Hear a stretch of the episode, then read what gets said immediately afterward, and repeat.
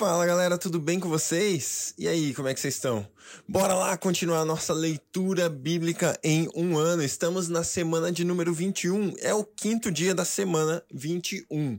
Hoje nós vamos ler 2 Samuel capítulo 22, capítulo 23 e também 1 Coríntios capítulo 12. Já estamos quase acabando 2 Samuel.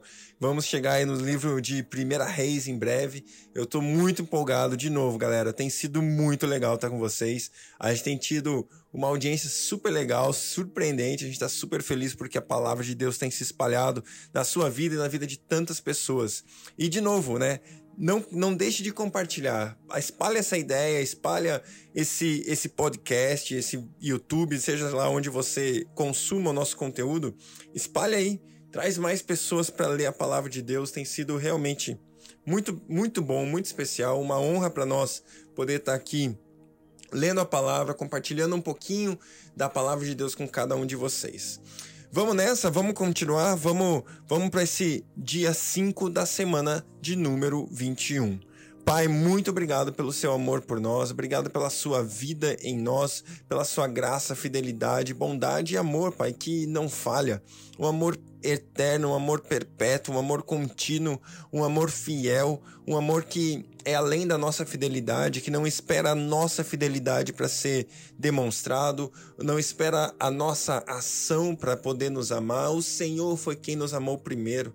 Muito obrigado, Deus, pelo teu amor imenso por nós, Pai. Nós te honramos, nós te adoramos, queremos que a nossa vida seja compatível com aquilo que o Senhor nos deu, Pai, com esse amor demonstrado, com esse amor entregue por cada um de nós, Pai. Abençoa esse tempo de leitura da Sua palavra, nós queremos ouvir a Sua voz nesse tempo, queremos que o Senhor fale conosco, Deus, estamos aqui porque desejamos mais de Ti, desejamos a Sua voz, desejamos te conhecer mais, Senhor. Fala conosco, em nome de Jesus. Amém. Davi cantou ao Senhor este cântico quando ele o livrou das mãos de todos os seus inimigos e das mãos de Saul, dizendo: O Senhor é minha rocha, a minha fortaleza e o meu libertador. O meu Deus é a minha rocha em quem me refugio, o meu escudo e o meu poderoso Salvador. Ele é a minha torre alta, o meu abrigo seguro. Tu, Senhor, é o meu salvador e me salvas dos violentos. Clamo ao Senhor, que é digno de louvor, e sou salvo dos meus inimigos. As ondas da morte me cercaram, as torrentes da destruição me aterrorizaram. As cordas da sepultura me envolveram, as armadilhas da morte me confrontaram. Na minha angústia clamei ao Senhor, clamei ao meu Deus, do seu templo ele ouviu a minha voz. O meu grito de socorro chegou aos seus ouvidos. A terra abalou-se e tremeu, os alicerces dos céus estremeceram, tremeram porque ele estava irado. Das suas narinas saiu fumaça, de sua boca saiu fogo consumidor, dele saíram brasas vivas e flamejantes. Ele abriu os céus e desceu. Nuvens escuras estavam debaixo dos seus pés. Montou sobre um querubim e voou. Elevou-se sobre as asas do vento. Pôs as trevas ao seu redor. Das densas nuvens de chuva faz o seu abrigo. Do brilho da sua presença flamejam carvões em brasa. Dos céus o Senhor trovejou. Ressoou a voz do Altíssimo. Ele atirou flechas e dispersou os inimigos, arremessou raios e os fez bater em retirada. Os vales apareceram e os fundamentos da terra foram expostos diante da repreensão do Senhor, com o forte sopro de suas narinas. Das alturas estendeu a mão e me segurou, tirou-me das águas profundas, livrou-me do meu inimigo poderoso, dos meus adversários que eram fortes demais para mim. Eles me atacaram no dia da minha calamidade, mas o Senhor foi meu amparo. Deu-me ampla liberdade, livrou-me, pois me quer bem. O Senhor me tratou conforme a minha retidão, conforme a pureza das minhas mãos me recompensou, pois guardei os caminhos do Senhor, não cometi perversidade de a perversidade de afastar-me do meu Deus. Todos os seus mandamentos estão diante de mim. Não me afastei dos seus decretos. Tenho sido irrepreensível para com ele e guardei-me de pecar. O Senhor recompensou-me segundo a minha retidão, conforme a pureza das minhas mãos perante ele. Ao fiel te revelas fiel, ao irrepreensível te revelas irrepreensível, ao puro te revelas puro, mas ao perverso te revelas astuto. Salvas os humildes, mas os teus olhos estão sobre os orgulhosos para os humilhar. Tu és a minha lâmpada, ó Senhor. O Senhor ilumina-me as trevas.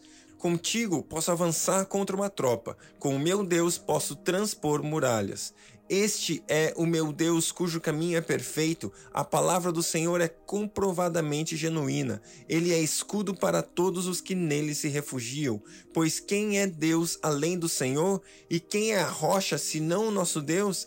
É Deus quem me reveste de força e torna perfeito o meu caminho. Ele me fez correr veloz como a gazela e firma os meus passos nos lugares altos. É Ele que treina as minhas mãos para a batalha, e assim os meus braços vergam o arco de bronze. Tu me dás o teu escudo de livramento, a tua ajuda me fez forte. Alarga sobre mim o caminho para que meus tornozelos não se torçam. Persegui os, os, inimigos e os derrotei. Não voltei enquanto não foram destruídos. Esmaguei-os completamente e não puderam levantar-se. Caíram debaixo dos meus pés. Tu me revestiste de força para a batalha, fizeste cair os meus, aos meus pés os meus adversários, fizeste que os meus inimigos fugi, fugissem de mim, destruí-os os que odiavam. Gritaram por socorro, mas não havia quem os salvasse. Gritaram ao Senhor, mas ele não respondeu. Eu os reduzi a pó, como o pó da terra, esmaguei-os e os amassei como a lama das ruas. Tu me livraste dos ataques do meu povo, preservaste-me como líder de nações. Um povo que não me conhecia me é sujeito. Estrangeiros me bajulam, assim que ouvem, me obedecem todos eles perdem a coragem, saem tremendo de suas fortalezas. O Senhor vive, benditos, bendita seja a minha rocha, exaltado seja Deus, a rocha que me salva. Este é o Deus que em meu favor executa vingança, que sujeita nações ao meu poder, que me livrou dos meus inimigos. Tu exaltaste acima dos meus agressores os homens, de homens violentos me livraste. Por isso te louvarei entre as nações, ó Senhor. Cantarei louvores ao teu nome. Ele concede grandes vitórias ao seu rei. É bondoso com o seu ungido e com Davi e seus descendentes para sempre. Glória a Deus, glória a Deus. Aqui a gente vê um ensinamento de Davi. Davi ele foi um homem que ele aprendeu a viver a sua vida diante de Deus. Apesar das falhas, né, a gente sabe daquela falha, né, daquele pecado que Davi cometeu, aquele pecado de adultério, mas ele entendeu que Deus o perdoou e reposicionou a vida dele a ponto dele perceber que o perdão de Deus, o reposicionamento de Deus na vida dele o santificou e o recolocou na posição como daquele que não tem pecado, aquele que teve o seu pecado esquecido por Deus, hoje vive e canta essa canção no final da sua vida, olhando para toda a sua história e reconhecendo Deus em cada momento. Você é capaz de fazer isso? Você é capaz de pegar a sua vida e olhar para ela e ver Aqui tem a graça de Deus, aqui tem o favor de Deus. Naquela situação, se não fosse o Senhor, ah, sabe, Deus, eu persegui meus inimigos, eu os derrotei, mas eu não fiz isso na minha força, foi porque o Senhor é minha rocha, foi porque o Senhor está comigo, foi por causa daquilo que o Senhor é em mim, ou por causa daquilo que o Senhor fez em mim, ou por causa daquilo que o Senhor fez através de mim que eu pude fazer tal coisa. Sabe, olhe para sua vida e reconheça Deus. Davi fazia isso direto. A gente vai daqui a um tempo ler Salmos e a gente vai ver várias e várias vezes Davi bem dizendo ao Senhor, dizendo que era por causa do Senhor, que é o poder de Deus na vida dele, que foi por causa de Deus, que foi a dependência dele de Deus, que ele clamava a Deus no momento de angústia e Deus o respondia. Sabe? Eu e você podemos ter a mesma vida, né, nesse sentido de intimidade com Deus, de reconhecimento de Deus, de perceber o agir de Deus que Davi teve. E eu quero te encorajar a viver dessa maneira. Reconheça o Senhor em todos os teus caminhos. 2 Samuel, capítulo 23. Estas são as últimas palavras de Davi. Palavras de Davi, filho de Jessé, palavras do homem que foi exaltado, do ungido pelo Deus de Jacó, do cantor dos cânticos de Israel. O Espírito do Senhor falou por meu intermédio, Sua palavra esteve em minha língua. O Deus de Israel falou, a rocha de Israel me disse. Quem governa o povo com justiça, quem o governa com o temor de Deus, é como a luz da manhã ao nascer do sol, numa manhã sem nuvens. É como a claridade depois da chuva, que faz descer, que faz crescer as plantas da terra. A minha dinastia está de bem com Deus. Ele fez uma aliança eterna comigo, firmada e garantida em todos os aspectos. Certamente me fará, me fará prosperar em tudo e me concederá tudo quanto eu desejo. Mas os perversos serão lançados fora como espinhos que não se ajuntam com as mãos. Quem tocá-los usa, quem tocá-los usa uma ferramenta ou um cabo de madeira de lança. Os espinhos serão totalmente queimados onde estiverem. Estes são os nomes dos principais guerreiros de Davi: Jabezão, um Tacmonita, chefe de três guerreiros principais. Numa ocasião, com uma lança, enfrentou 800 homens numa batalha e os matou. Depois dele, Eleazar, filho do Aoita Dodô, ele era um dos três principais guerreiros que esteve com Davi quando os filisteus se reuniram em Paz-Damim para a batalha. Os israelitas recuaram, mas ele manteve sua posição e feriu os filisteus até a sua mão ficar dormente e grudar na espada. O Senhor concedeu uma grande vitória a Israel naquele dia, e o exército voltou para onde Eleazar estava, mas somente para saquear os mortos. Depois dele, Samá, filho de Agé de Arar. Os filisteus reuniram-se em Lei, onde havia uma plantação de lentilha. O exército de Israel fugiu dos filisteus, dos filisteus, mas Samá tomou posição no meio da plantação, defendeu-a e derrotou os filisteus. O Senhor lhe concedeu uma grande vitória. Durante a colheita, três chefes do batalhão dos 30 foram encontrados a vir na caverna de Adulão enquanto um grupo de filisteus acampava no vale de Refaim. Estando Davi nessa fortaleza e o destacamento filisteu de Belém, Davi expressou este forte desejo: Quem me dera me trouxessem água da cisterna de, da porta de Belém. Então aqueles três atravessaram o acampamento filisteu, tiraram a água da cisterna e a trouxeram a Davi, mas ele se recusou a beber. Em vez disso, derramou uma como oferta ao Senhor e disse: O Senhor me livre de beber dessa água. Seria como beber o sangue dos que arriscam a vida para trazê-la. E Davi não bebeu daquela água. Foram esses os feitos dos três principais guerreiros. Abissai, irmão de Joabe e filho de Zeruia, era o chefe do batalhão de 30. Certa ocasião, com sua lança matou 300 homens, tornando-se tão famoso quanto os três. Foi mais honrado que o batalhão dos 30 e tornou-se chefe deles, mas nunca igualou-se aos três principais guerreiros. Benaia, filho de Joiada, era um corajoso soldado de Cabzeel, que realizou grandes feitos. Matou dois dos melhores guerreiros de Moabe e num dia de neve desceu num buraco e matou um leão. Também matou um egípcio de grande estatura, o egípcio tinha na mão uma lança e Benaia enfrentou com um cajado. Arrancou a lança da mão do egípcio e com ela o matou. Esses foram os grandes feitos de Benaia, filho de Joiada, que também teve fama como os três principais guerreiros de Davi.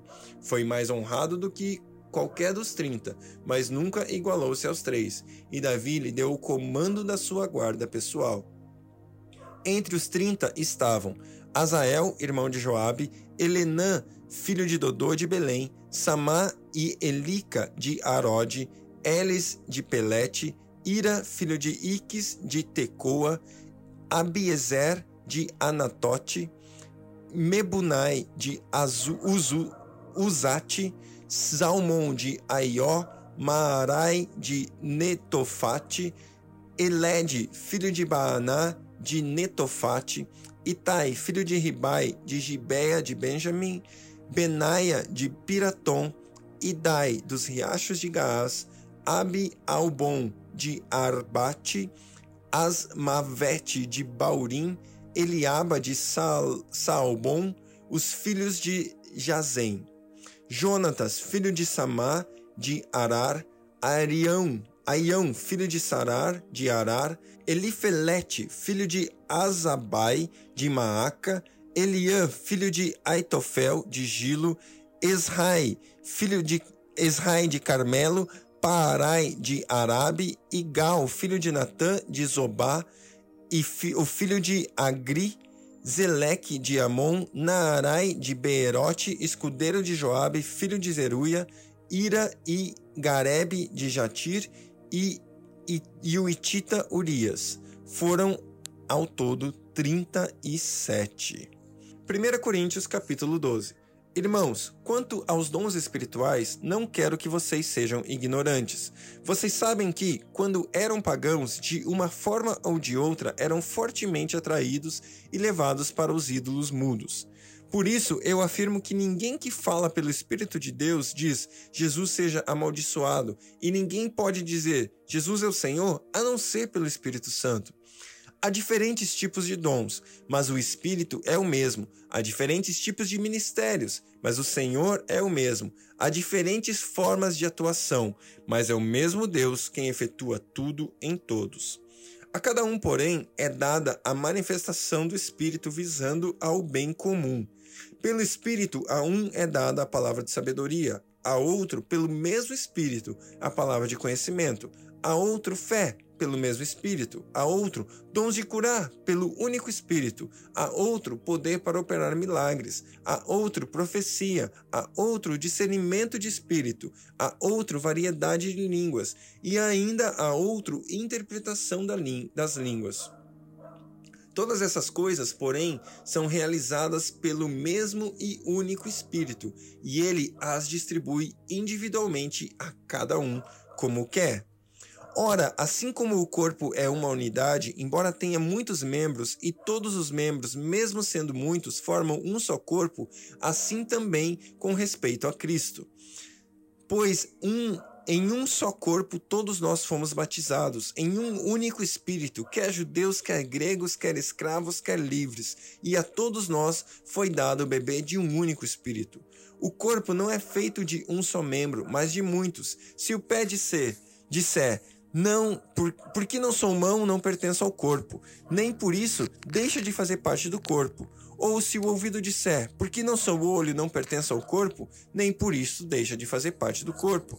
Se todo o corpo fosse olho, onde estaria a audição? Se todo o corpo fosse ouvido, onde estaria o olfato? De fato, Deus dispôs cada um dos membros no corpo segundo a sua vontade. Se todos fossem um só membro, onde estaria o corpo?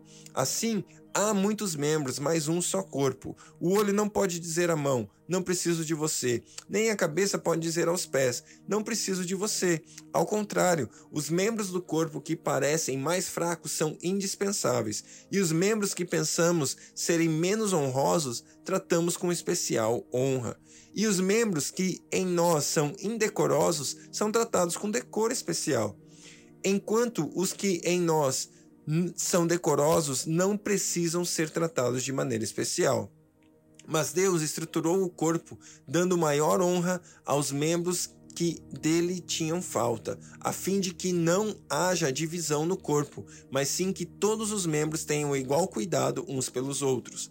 Quando um membro sofre, todos os outros sofrem com ele. Quando um membro é honrado, todos os outros se alegram com ele. Ora, vocês são o corpo de Cristo e cada um de vocês individualmente é membro desse corpo. Assim, na igreja, Deus estabeleceu primeiramente apóstolos, em segundo lugar profetas, em terceiro lugar mestres e depois os que realizam milagres, e os que têm dons de curar, e os que têm dom de prestar ajuda, e os que têm dom de administração, administração e os que falam diversas línguas. São todos apóstolos? São todos profetas? São todos mestres? Têm todos dons de realizar milagres? Têm todos os dons de curar? Falam todos em línguas? Todos interpretam? Entretanto, busquem com dedicação os melhores dons. Passo agora a mostrar a vocês um caminho ainda mais excelente. Glória a Deus, esse texto é extremamente profundo. Primeiro, ele dispõe ou ele mostra para nós, Paulo nos ensina que existem três tipos ou três ações das quais eu e você é, atuamos no reino de Deus. Ele fala dos dons do Espírito, ele fala dos ministérios E ele também fala das atuações de Deus, da maneira que Deus efetua a sua obra.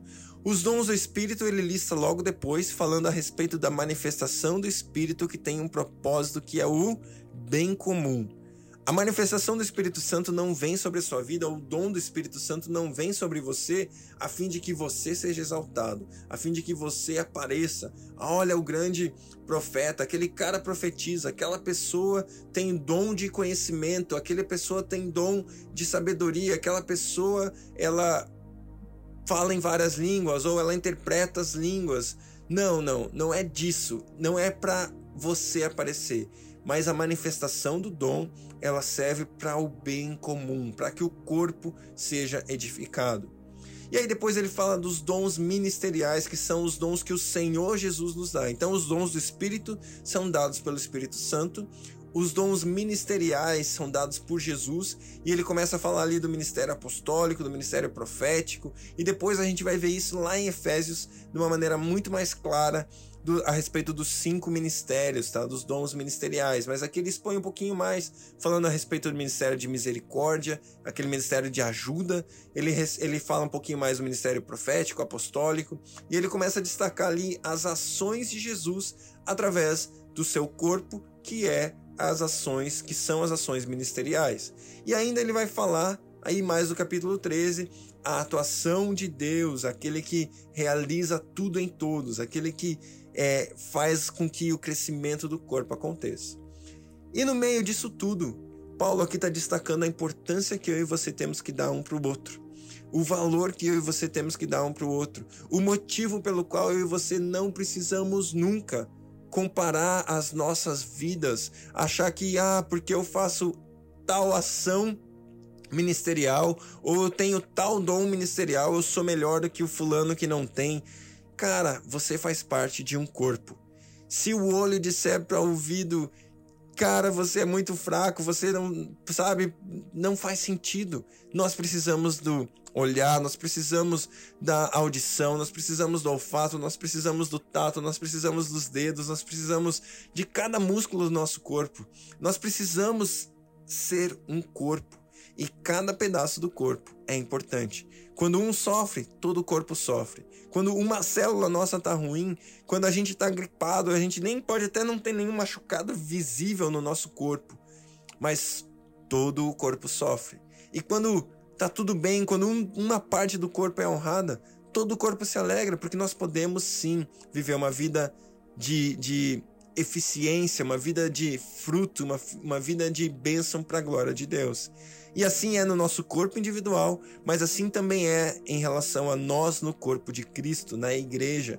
Nós devemos nos amar, nós devemos entender e ver ao próximo sempre como alguém que é parte do corpo, que é parte comigo, alguém que está comigo e não contra mim, sabe? Eu queria muito que eu e você entendêssemos o corpo de Cristo e vivêssemos uma vida de unidade como igreja, sabe? Sem crítica, sem é, destruição, sem, sem falar mal, sem fofoca, mas ao contrário, fortalecendo um ao outro, fortalecendo um ao outro, porque assim nós vamos fazer o corpo de Cristo, nós vamos fazer Jesus famoso. Palavra de Deus, Jesus fala que quando nós amamos uns aos outros, assim o mundo vai saber que nós somos discípulos dele. Jesus fala essas palavras. Que seja assim, que seja assim na minha e na sua vida, para que o mundo veja que nós somos discípulos de Jesus, que nós somos dele, para a glória dele, em nome de Jesus. Deus abençoe o seu dia e até amanhã.